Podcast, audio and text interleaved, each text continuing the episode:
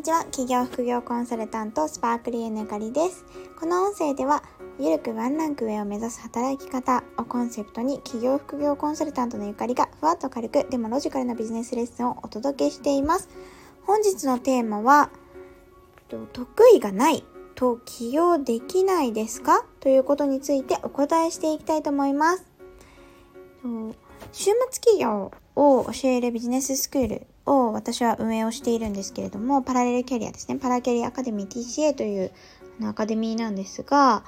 そこでよくご相談いただくのが、やっぱりパラレルキャリアを目指すってことはまだ起業したことがないっていう方が多いので、そもそも得意なことがないんですけれども、起業できますか？とか、なんか何をやったらいいかわからないけど起業できますか？っていうご質問すごいたくさんいただくんですよね。で、なんか週末企業とかしてみたいけどスキルもない。得意なこともないし、私には企業無理じゃないかな。そもそもなんか資格の学校とか、そういうスキルを高める学校に通った方がいいんじゃないかなって考える方いらっしゃると思います。で、実は私にもそういう時期がありました。なんか得意なこと何って聞かれても、何にも答えられないというか、え、なんだろうみたいな。で、その時の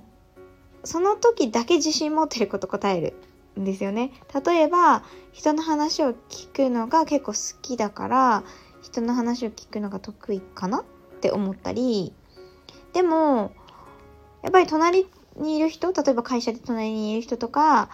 の方が上手だなとか思ったら、やっぱりそれ得意じゃないかもと思って、取り下げて、うん、なんかそうだな、じゃあやっぱり周りを見て動くことかなとか、なんか得意なことが本当にわからない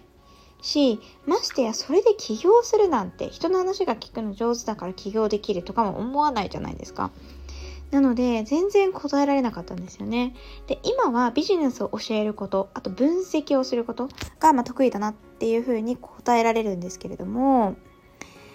でも、当時私一番最初の新卒で入った企業が経営コンサルティングの会社なのでビジネスを分析するのがそもそも仕事なんですよね。なのでそういうの得意な人しかいないので私その中で言ったら別にすごい得意って感じでもなかったですし大学院卒の方がすごい多い会社だったんですけれども私は大学卒なので4年大学ですよね。なので、まあ、引率の人とかと比べたら分析とかそんなに専門でやってないのでなんかそんな得意とかも思ってなかったんですよね。だからなんか得意なことがわからないっていう気持ちすごいわかります。ただ一つ言えるのは私もその方のね、お話を聞いて、よく商品設計の時にやるんですけど、何が得意なのかなっていうことを探って、一緒に見つけて商品を作っていくっていうことをやるんですけれども、で、結構ね、あの、探したらあるんですよ。ただ、私もその2時間とか話さない限りは、あなたの得意なことってわからないですよね。だから、その、まあそういうプロの人とかと話せばわかるんですけど、そうじゃなくて自分で得意を見つけようと思ったら、なぜ得意なことがないって感じるのかそこをまず考えてみてほしいなと思います。でなんで得意なことがないとか得意なことがわからないって感じるのかというとアウトプットが足りないからじゃないかなって私は思っています。つまり自分ができることとか、まあ、やっていることとかをもっと世の中に発信したり実際に仕事として仕事じゃなかったとしてもやる。身近な方に例えば話が聞くのが上手なんだったら身近な方の相談に乗るとかなんか友人の愚痴を聞いてあげるとかとにかくそれをやるんですよね。やれば反応が返ってきます。知り合いからありがとうって言われたりなんか知らない間に相談されるようになったりでその反応から自分の得意なことっていうのが見えてくることが多いですね。それが今の起業のスタイルなんですよね。先に得意なことを決めきる必要はなくて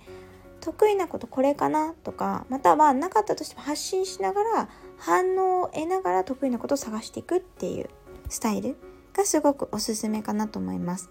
実際私の生徒さんも最初別に得意なことがなかったしやりたいこともなくてでも週末企業はやってみたいっっていう方がいたんですよね。で、インスタとかでこう日常も含めて発信するっていうことを結構おすすめしていて、で、えっ、ー、と、その時は、当時は、あの、継続講座というよりか、継続の個別コンサルでやっていたので、あの、メールとか LINE でやり取りしながら、インスタをまず発信してこうねっていうことを決めたんですよね。で、そのインスタで発信している中で、反応がいいものっていうのがすごい分かってきて、えっと、例えば、あの、どちらかというと、その子はインスタがそもそも好きだったので、だからその、そこで行こうって決めたんですけれども、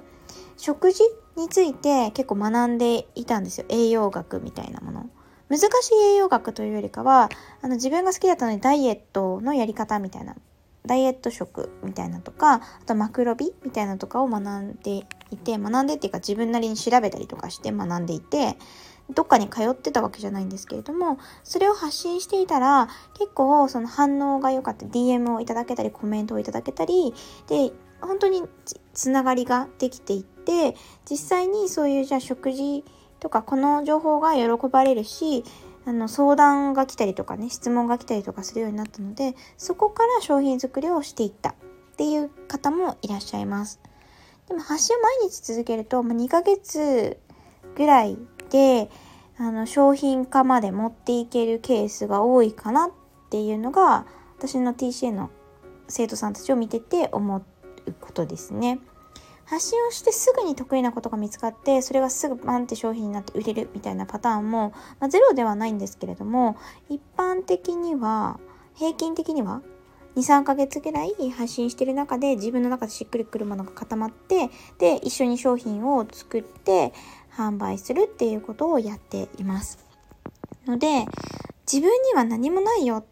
そもそも発信することもないよっていう方もいらっしゃるかもしれないんですけれども、本当に自分の日常のことでいいので、行ったカフェの情報を載せるとか、あとは自分が何かね、仕事で気づいたことを載せるとか、自分が興味を持って調べたことについて載せるとか、あとは、写真がね、単純に好きだったら写真を載せるとか、それがインスタとかブログとか何でもいいんですけれども、そういったもので発信してみる。そして反応を得てみるっていうことをお勧めします。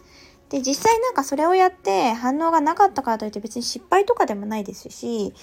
あの継続してると得られるものが本当にあるので、是非アウトプットを増やすっていうことを意識していただくといいかなと思います。